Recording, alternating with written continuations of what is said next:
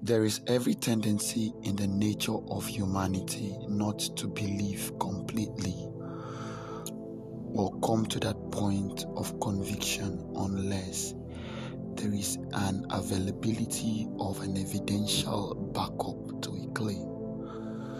Good morning, everybody. Welcome to the Refiners Furnace podcast once again. And um, this is your host, Ebenezer Bassi. And today we're trusting God that He will lighten our, our minds and give us an understanding about um, His precepts and the oracles um, He has bestowed upon us. So, humanity has already been uh, fashioned to believe in something or someone or a claim when there is enough proof, convicting the heart and the senses of that person of the authenticity of that claim. So, when the evidence or proofs backing up a claim is not strong enough, there is bound to be compromise. So, in Genesis chapter 3, the Bible said that the serpent, in its subtlety, went to the woman, that Eve, and re engineered the original claim of God to humanity, and that was the beginning of the downfall of man.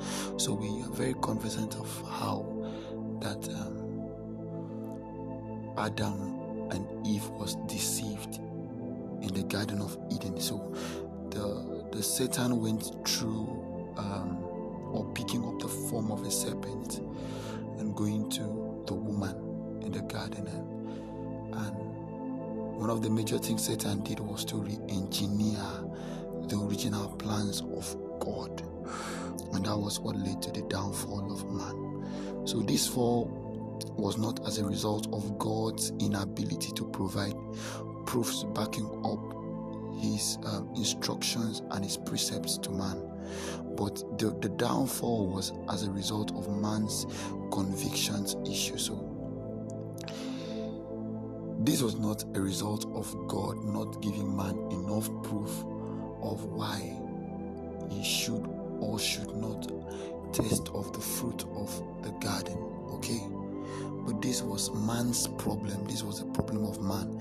And the problem was a problem of what? Conviction. So man was not convicted enough to have believed God in and out of circumstances. So man will believe God when God was present, when there was a proof, when there was um, a lot of evidence. But when God actually steps out of that place, man will go on his own agenda. And that was why it was very easy for Satan to actually uh, change the course of the heartbeat of man into another another civilization. so now in a short while I would like us to think about this. What if the scenario about the tree of life and the tree of the knowledge on good or what if the scenario about the tree of life and the tree of the knowledge of good and evil was not necessarily a tree and a fruit scenario? What if this wasn't really a tree or a kind of a, an apple or fruit scenario? Because we have been taught that the fruit was an apple, okay? What if it was not necessarily an apple? Uh, I'm just I'm just joking around about that. I, I'm not really sure about, but what if it was not really a matter of a tree and a matter of a fruit? Because the Bible says you, you shall eat of the fruit, or you shall eat of this tree and not of this tree. So the question now is what if it was not really a, a matter of a tree now? Okay, but a descriptive terms or an emblem to two different kinds of informations. Can we can we think about this again? Now, the Bible says you shall eat of this tree and not of this other tree. Now, the question I'm asking is what if it was not a matter of a tree scenario? And what if it was a descriptive term or emblems to two different kinds of informations. That is, these two different trees now, as the Bible says, were a representation or representatives of two different kinds of information. So the first tree descriptively contain all informations pertaining to life, and the second tree, by its nature, was a representation of death. So God gave man two kinds of informations now one leading to life and the other leading to death. But man's convictions to these instructions from God was not strong enough.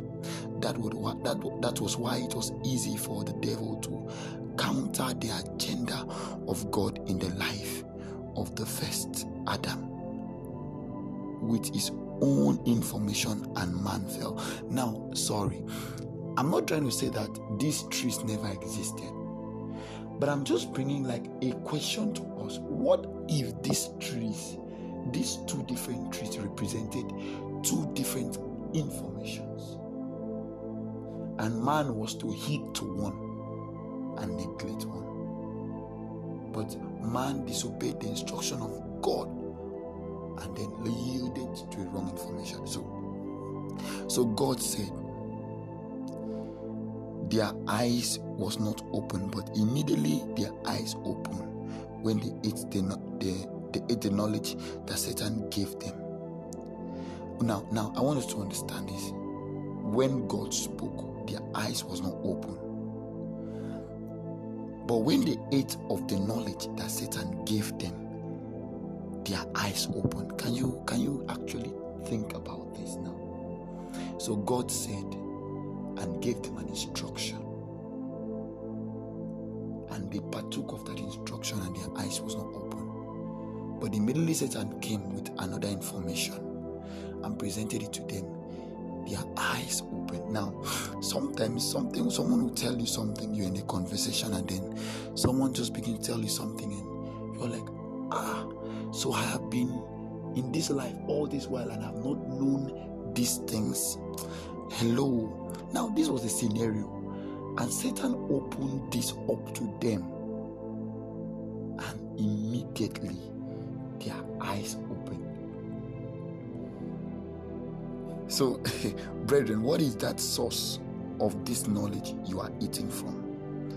Are you banking with the knowledge that is from God? Or you're banking with the knowledge that is from the devil? So, a lot have received instructions outside the agenda of God. So God has spoken about your life. Why then are you settling for the information and instruction outside the speakings of God? So, and then Jesus Christ replacing the first Adam showed us a measure of defense in overcoming a similar confrontations of the devil because in Matthew chapter 4 verse 1 to 11 Satan also approached Jesus in the same manner and likeness as he did with the first Adam using the same subtle technology. But clearly, when you read through, you could see Jesus used a magnitude and um, convictions of the knowledge of God to counter the devil. So, child of God, I beg, I beg that you you build a perfect defense system against the darts of darkness. So the devil will always say something but what has God said? Satan will always speak, but what has God said?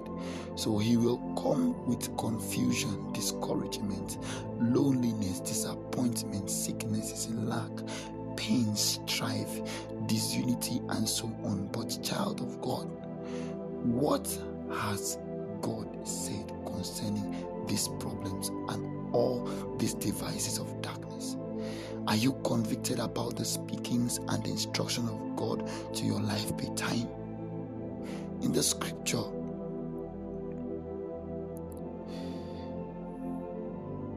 oh, okay, the, the, the scripture, okay, in the scripture, we have a perfect manual for existence and it harbors the speakings of God.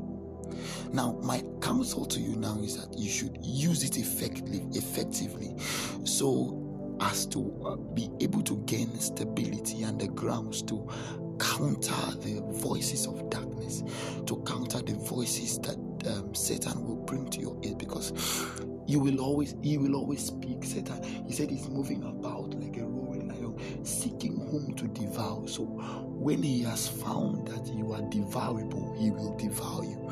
So as a believer, how can you stay repelling these um, uh, devouring voices of darkness? It is by using effectively the word of God. So, child of God, you have to get addicted to the word of God and know and know God for yourself. And in no time, you will not experience anything ungodly around you. So, child of God, you need to take this thing very serious. So, the informations that God has given to humanity has been encapsulated in our holy book. So you have to get addicted to the voice of God. You need to get addicted to the promptings of God so as to be able to receive those uh, whispers of darkness. Because once God whispers, there is always another whisper to counter the voice of God. So it is in your ability to have stored the word of God enough in your spirit that can give you the, the grace to overcome this doubt. I just hope that this will actually bless someone. I hope that this will encourage someone. Thank you so much for listening, and you're welcome once again to the Refiners Furnace podcast. Please share this podcast, and I hope and I, I pray that God will bless you. Amen.